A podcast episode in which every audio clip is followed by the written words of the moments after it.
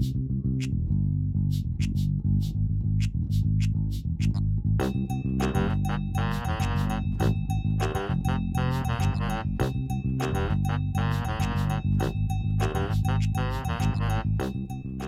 and welcome to From the Peak with hosts Howie Outerbridge and Peter Saunier, where innovators, leadership gurus, and plain old awesome people are interviewed to hear how they have gained clarity in their lives and improved their view from the peak.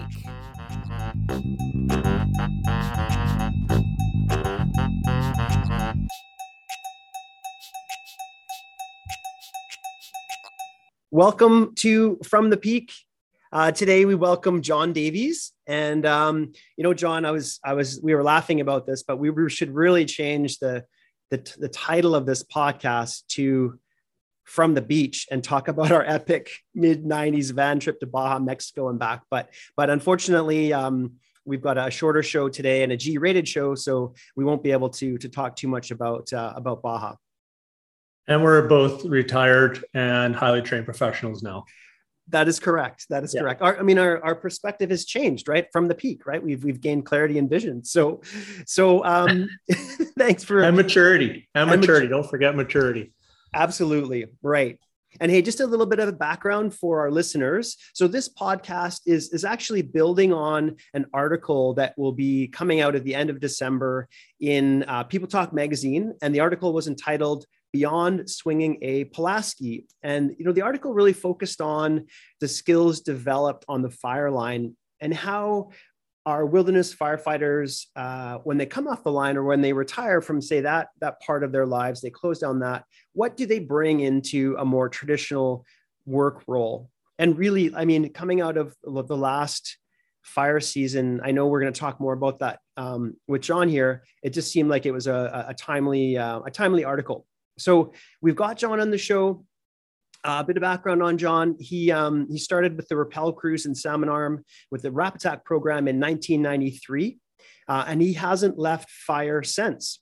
He's been involved now in all levels of fire, including running crews, uh, lending his deep expertise to operation centers, and also partnering with municipalities to reduce the risk of forest fires. So he is truly a wildfire management specialist. It's a great pleasure, John, to welcome you to the show. Thanks, Howie. Uh, appreciate the opportunity to come and speak what I'm passionate about and what I've chosen to make my career in. And really, that's kind of what it's all about, right? Like I met I met you in 1994. Actually, the first thing I remember you saying to me was um, drop and give me 50 push-ups. So um, I mean, since then, a lot has changed, right? For both of us in our careers. But at the same time, we have this very this this um, you know, it was such a foundational experience for us, I think, um, in our career. So yeah, today is just really catching up a little bit and and hearing more about um, about how that has maybe impacted your career and your vision from the peak.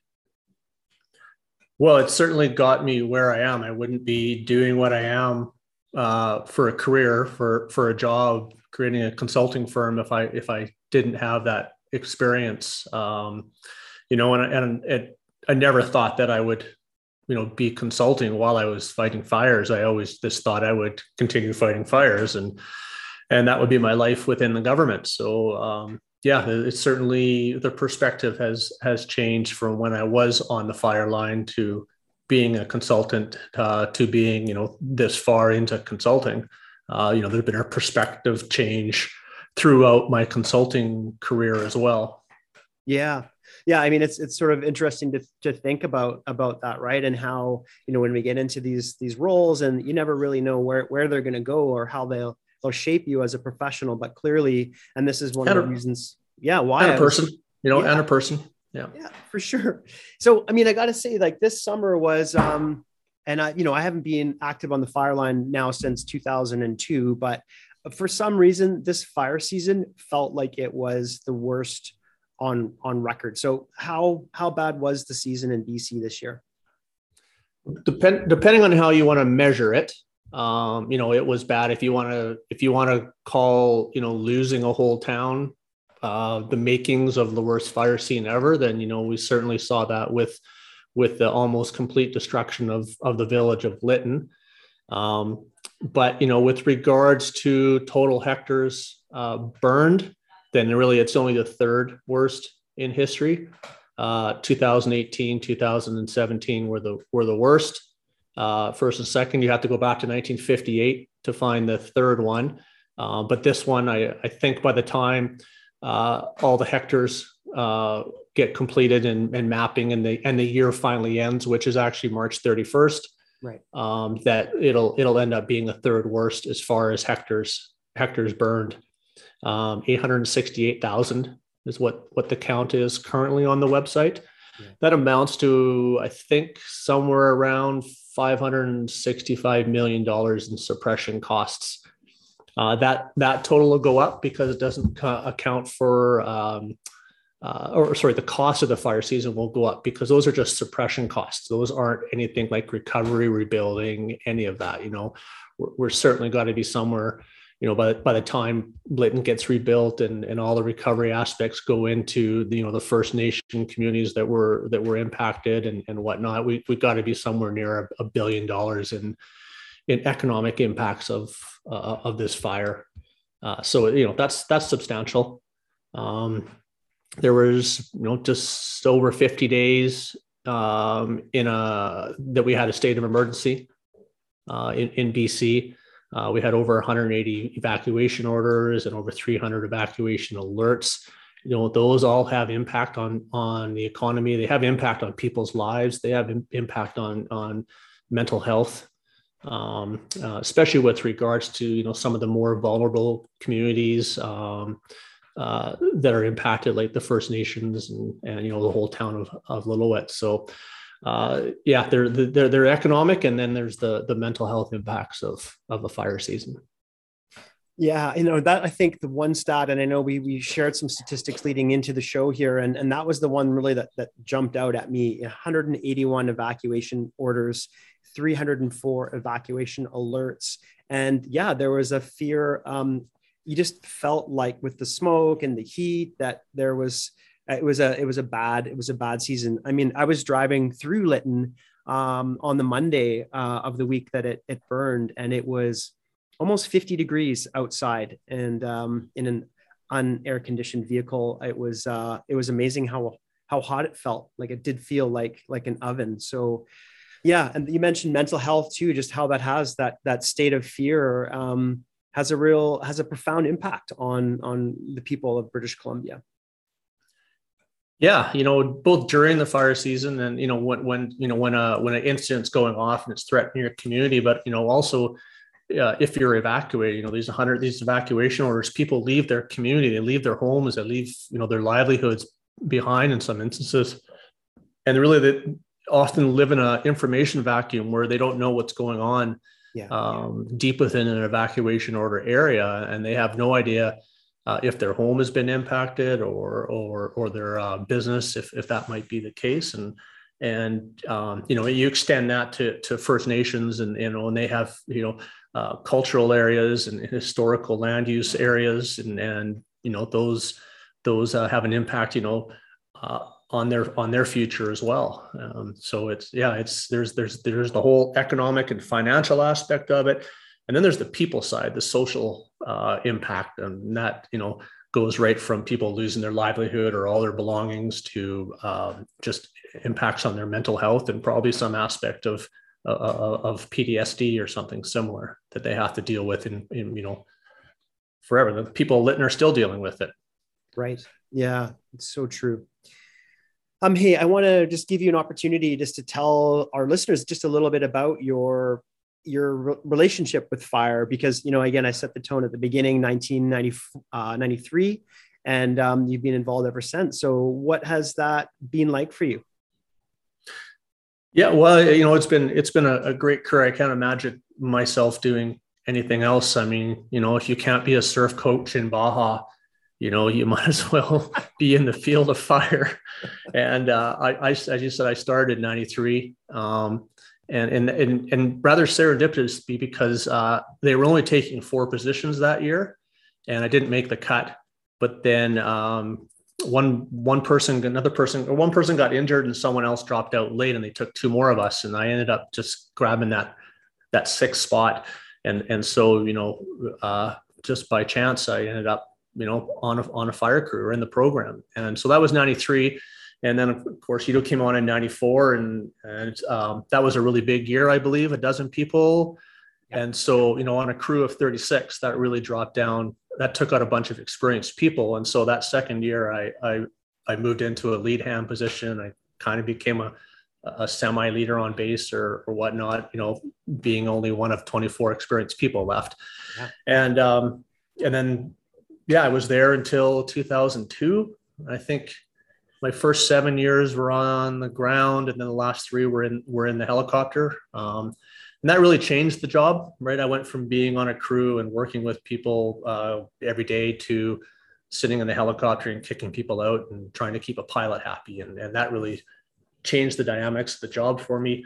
And in 02 i, I left. I had an opportunity uh, to go and, and do some prescribed burning uh, through a consultant i had been working for in the winter and there was a, a woman involved and was pulling me out as well. And, and so I, I jumped ship and I, and, uh, ended up consulting for a couple years and, and then 2000, that was 2002. And then the summer of 2003 happened and uh, I ended up in the Charlottes working like uh, 15 days on and six off and watching the news every morning of the whole province in, in this crazy heat wave and, and fires everywhere. And, and we were getting hammered with the only bank of clouds in BC that were uh, raining on us. So it was a bit tough to see. And I got home one after one shift, and I had a call from the province asking if I'd come out and be a rotary wing bird dog officer. So I did that for the last six weeks of the summer, oh. and um, yeah, and then uh, the Filmon report came out in 2004, which is a provincial review, and uh, I had just left the consulting to take, or my the consulting I was working for to take over another consultant's business doing prescribed burning, and and uh, Filmon report came out, and that was the uh, report that uh, recommended the government get into community protection type work, and they threw a whole bunch of money on the table, and I was well positioned uh, as a professional forester and having operational experience in fire to um, to, to jump on that. And so I, I really started helping communities and, and working with them to try and protect themselves and expanded the company from just doing prescribed burning to doing anything with fire. So community protection, uh, fuel management, uh, still continue to do to do burning, uh, tactical planning for communities in the province and parks and and uh, I was doing a lot of work for BC Parks up in the interior, and I decided uh, in 2008 to move up here. Yeah, and uh, and because uh, the next recession, the recession hit 2008, the, the housing crunch and everything kind of tanked, but there was a lot of funding and I, and a lot of communities were still interested in this work. So uh, continue to do that. And I've been, I've been doing nothing but uh, community protection for uh, the province and local governments and First Nations um, ever since. I, I did stay on the fire line with my contract crew uh, right through till 2017. Elephant Hill fire was my last fire and uh, I just kind of saw the writing on the walls with the quality of the crews and uh, kind of a race to the bottom. Um, you know, quality really didn't matter, and and so uh, and and the and the consulting was really busy. So uh, got out of that um, and just focused on yeah the, the consulting side of things. And I've been lucky enough to work in all over BC and and and a bit in Alberta, uh, up in the Yukon and Northwest Territories, and I did three months over in Indonesia in 2016. So um, yeah, it's and then when we were firefighting, of course, we we often did trips back to Ontario and and Saskatchewan and and uh, um, on uh, Quebec. So yeah, I've been lucky enough to work in a lot of different places and and, and I'm doing what I enjoy. So I, I yeah, I'm thankful for that. I'm grateful. Yeah. Yeah, I mean, and and uh, gosh, I um, I mean, you and I've spent a lot of time um, talking over the years, but I, there are definitely some parts there that I didn't, I wasn't uh, aware of the rotary bird dog piece, et cetera. But, but, and that's why, you know, that's really why you're here, John, not because of your stunning good looks. Um, and your surfing ability but but really because you know again for a lot of the hr listeners too right they you know if we if we sort of go and we categorize you've worked at all levels you've worked you've been a consultant you've been an employer you've been an employee you've worked in different countries um, and with certainly a number of different um, instances of, of fire, right? So you're a great person to talk to about the heart of this podcast, which is transferable skills. So, you know, what do you see that um, really set wildland firefighters apart um, when it comes to their transferable skills and what they take away from their experiences? Yeah, you know that, that's a good question because there's there's probably a very extensive list of of skills that you learn on the fire line um, that you you do you uh, learn working on a base for summer with 40 Type A people, um, working working for the government, uh, working on a job where you're constantly on call um, and then working in such a dynamic system as, as fire is, where anything can happen at any time uh, with little to no notice, um, including you know changes in weather, changes in fire behavior, equipment not working, helicopters breaking down. Right, so you you you you, um, you get you get trained really well to do your job, and then you have to take that ability to do that job uh, into this this fluid ecosystem uh, where it's things are always constantly changing and you need to make decisions quickly you need to be able to adapt you need to uh, be a strong leader in those situations because people are relying on you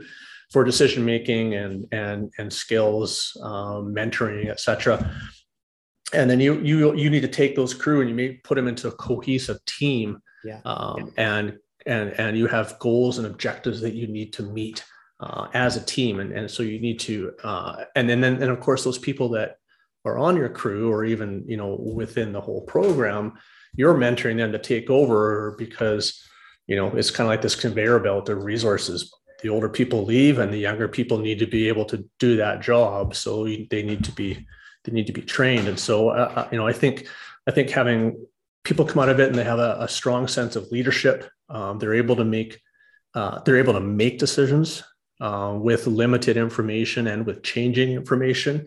They need to be able to adapt uh, to difficult situations, uh, whether that be uh, the physical environment or social environment of, of, of different types of people that you have to deal with, or you might run into on a, on a fire line or, or on the base um, or at a fire camp. And then you, you need to be able to work as, as a team and, and, and build up that team spirit, that, that camaraderie. And uh, and and also be able to deal with adversity. Yeah. because it's constantly coming at you in that in that arduous environment of of of, uh, of fire.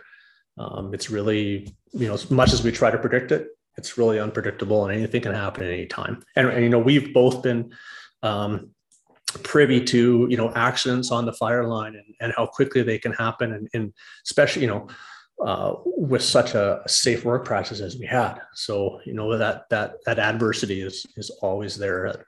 Um, so you know I think yeah the, the, leadership to be able to make decisions, the adaptability, yeah. creating a team and promoting it, and then and then um, dealing with adversity. Yeah. Yeah, no kidding. I mean, I, I, think back very fondly of, of the summers, right? And you you've used the term fluidity and adversity um, arduous these these words that sort of describe what it's like on a on a fire line. And uh, like i remember i remember um, having to uh, cut down a, a 1500 year old doug fir that was on fire. And um, you know biggest tree i'd ever dropped. And i'm i'm kind of halfway into this tree and an ember from you know the canopy floats down makes its way past my chainsaw guard past my glasses and lands in my eye and burns my cornea in the middle of this this uh, this you know dropping this tree. So so now I've got one eye and I'm halfway through this job, but you kind of just have to keep going, right? Like it's uh, these crazy things that that that you that you have to face and and overcome. Um, so like mm-hmm. listening to listening to you talk about it, and I don't know whether you've ever you know, I don't think I've asked you this, but what would be the top three things for you, right? That that you've developed and that you are um, maybe you're taking away from those on the line experiences? Oh, I, th- I think getting back to um, the leadership aspect of it, being able to, to, to, to lead people, not be a boss, but like lead and mentor people and, and build that team uh, to achieve an objective or a goal uh, I think is something I feel I feel quite confident about. Um, and and I you know and I and I think I learned some good things about different styles of leadership from all the different people that I worked under while I was there and and you know and since you know I, I, you can learn you can learn a lot from people both what to do and what not to do or or how to do something or how not to do it and so I, I think uh, and then you have to be adaptable with the different people that you lead. Not everyone can be led the same way and you need to recognize those um, those characteristics of people and uh, and, and, provide and so I, I think I think that yeah that that leadership and team building and empowering your employees and your staff to to make those decisions and be be adaptable. And uh, I also think you know um, that that ability to make decisions split this you know uh, split second decisions in some instances or even just take all the information synthesize it and go this is what we should do. Yeah. and here are all the resources we have and here's how we're going to get this done. But also being flexible enough to change that decision when new information presents itself or someone else presents a better idea and not be soul sold on we have to do this because that's the decision i made. So um, i'm always revisiting uh, schedules and work plans and stuff to make sure that they make the most sense given changing changing conditions. Um, and then uh, uh, being adaptable you know that's that's important on the fire line. It's important in life. I think it's important in any any job because unless you know let, unless you're you're you're on an assembly line you're doing the same thing every single day there's always something that's changing in your workplace whether it's whether it's the people or the job or or tasks that get thrown at you um, so and and that's just life in general too you need to be able to adapt to situations and i think that dynamic nature of, of firefighting um, has provided that to us. You know, pumps break down, chainsaws break down, embers end up in your eye somehow, and uh, you know, um, weather weather changes. Um, helicopters can't bring you water, like right, and you have to adapt to your plan. Um, so, I think that's important. And um, I'm really bad at math, so I'm going to give you a fourth one. Uh, nice. Uh, I think I think one of the other things I really learned uh, on the fire line, uh, working with with such great people, and then ending up in the in a in a career where you eat what you kill is, is work ethic, right? You, mm-hmm. you, constantly have to be grinding. You're always looking for another opportunity. Um, you know, where where's the next new thing? And and I, and I read this uh, paper recently. It was about uh, red red oceans and blue oceans, and how you know the, the ocean, the, the, the color of the ocean being um, about opportunities and competition, right? And right. if you're always in the red ocean where people are like beating the crap out of each other for uh, you know a job or something, it's it's it's a it's a very stifling place to be. But if you always seek out those new opportunities, that blue ocean where you might be the only one operating in there. So I think that that that work ethic of always trying to excel and and and, be at the forefront of, of change and innovation. And, and really, you know, when we're talking about my the stuff that I do, we're talking about protecting communities. And so we constantly to be adapting and looking for the best means to be able to do that for local governments so that stuff like Lytton doesn't happen. Yes. Yeah, interesting. So what color was the ocean in Baja, do you think? Uh, it's just a lovely blue. it was. Do you remember, you remember the pelicans and the waves? Oh, we yeah. watch the pelicans just dive in yeah. Uh, when the waves are coming in and they could see the fish and it was yeah, and the dolphins, right? Yeah. They would come in once in a while, and even the even the the locals would get excited about that. It was just just yeah. amazing water, wasn't it? Yeah. Yeah, it was yeah. amazing water. And again, a great I know a great parallel between you know the work that you're doing now and being successful as a consultant, and you know the what you need to do to be successful. So yeah, I can see a, definitely a strong parallel between the skills and the competencies that you develop you know not just on the line but also working with people and leading people in those kinds of environments and and you know the environment that you're in right now um, i guess would also say too like this isn't sort of a promotional podcast for the bc forest service or wildland forest service it's it's really like you know tree planting it's commercial fishing it's working on the rigs, right? Roles where you have to work with other people and you have to work hard and you have to work hard in, in tough environmental conditions, right? These are really great experiences for our young people to have to learn about themselves and the strengths that they that they have. So um, I wanted to kind of wrap up our, our podcast today, just asking, you know, what advice would you give to parents of kids that are seeking out these kinds of roles? Um, yeah, what advice would you give to them? Well, you know, it's, it's a very difficult, um, it's a very difficult job to get into.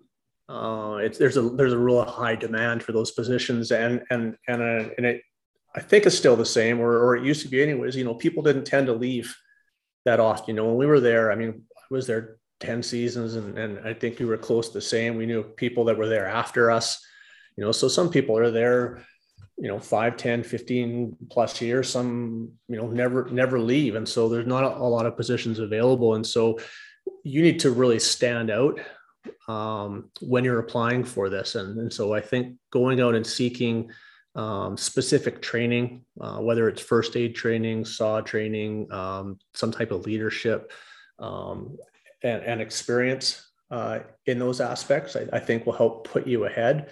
Um, you, yeah, you just have to you have to be something different on on paper, right? Um, so I think that's important. Um, as I said, you know this this this job is uh, it's kind of like Never Never Land, and, and, and people can stay there a long time and it can become stagnant. Um, the money's good. Um, mm. It's a, certainly a whole lot better when, than when you and I were there. You know, so I think these young kids coming in and, and making a, a ton of money um, need need to have an exit strategy to get out or, or something some avenue for that money um, so they're either contributing to their their future or their careers in in, in some regard yeah. um, and, and know what's next right if that's what you're going to be doing then you know, don't just stick with that crew, but look, what's the next position not that I can go to? Or if you're going to go out and go to something else, a university or whatever, then how do I how do I get there? Like, you know, have a have a plan. Yeah. Um, and then I and I think I think the last one that uh, uh important is that you know the firefighting's changed now.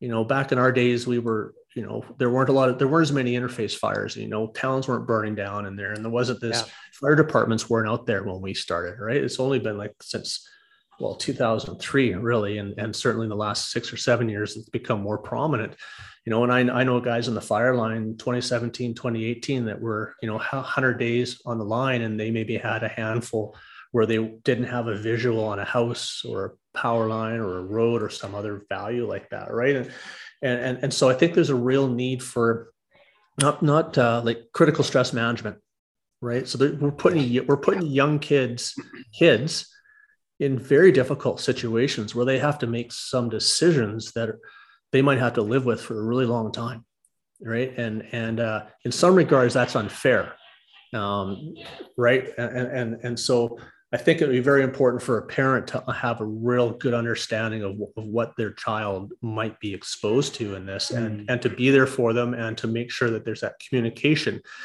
And because I think, because the, I, I'm going to guess that the predominant gender in firefighting is still male, uh, you know, there's probably still that whole marble man of, you know, just suck it up. Don't, don't think about the, the emotional toll. And, and, you know, I still look back, you know, as as a 50, 39 year old man, um, some of the stuff that I, you know, I saw and had to deal with. Right. And, and, you know, here I am in my fifties, you know, having to come to terms with it. And I think that if you're starting kids out in that, you need to make sure that they can accept that. Um, they, they can be vulnerable with it and ask for, for help, but be there for them to, to kind of preclude that request. And, and so I think that real emotional support from from parents and, and whatnot is, is important. If you're going to throw your kid on a you know not not you but if your kid's going to decide to throw themselves in front of a, a yeah. fire and to protect a community. Yeah. You know it's been really interesting back to the mental health piece there and emotional support. Like it's been interesting to see how municipal fire has sort of gravitated towards you know an, an understanding that you don't have to be the the tough um, you know, I'm going to take this and I'm going to take like everything. And right, the you know, actually, one of my close friends, Steve Fraser, has been doing a lot of work with the Canadian Mental Health Association, developing programs to support firefighters. And, and wouldn't it be great if that was extended to wildland firefighters as well? So maybe that's something to um, take away from from this podcast. Um, yeah, I, I, did see that there was a, uh, a project coming out. Uh, the province is looking for, for that type of support. But you know, I mean, it, it, in, a, in, a, lot of regards, it's just a, it's it becomes a badge of honor, right? You come back to the base and you go, "I did this, and I had a tree, and my eye was on fire because there was an ember in it, and I still fell the tree." You know, and and and you come back and you you you wear that, you know, that that emotional toll as some sort of badge, and and then you, you bury the rest deep down below and never deal with it. So, yeah, it's, right. It's it's true. Yeah, yeah. Now, um, hey, I'd love to spend more time talking about some of those other stories, uh, but we're not going to look at the time. Wow, we're, we're, out, we're out of time here. Both have jobs. but hey, I do want to thank you, John. I know you um, you mentioned eating what you kill, right, and being uh, your consultant and your time is valuable. So I want to thank you very much for spending time with us. And uh, this actually wraps up our From the Peak 2021 podcast season. So you're sort of our last special guest of the year. well, that's great. You know, anytime it's, it's uh, yeah, it's always fun to talk about, you know, what you're passionate about and, yeah. You know, especially with a good friend. So I appreciate the opportunity and I, and I hope it was worthwhile for, uh, for listeners. Absolutely. And hey, we'll put your um your contact information so that if people want to reach out uh, and and connect with you more on, on some of the things that you talked about today, because uh, again, there's a, this is a, a part of the a part of the podcast. Um, John, my friend, we're going to wrap up now, and um, thank you again. All right, Howie.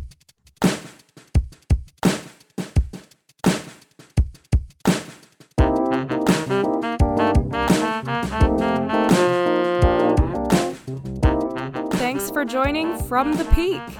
Peter and Howie look forward to exploring another topic with you soon, and both wish you the best on your journey to the peak.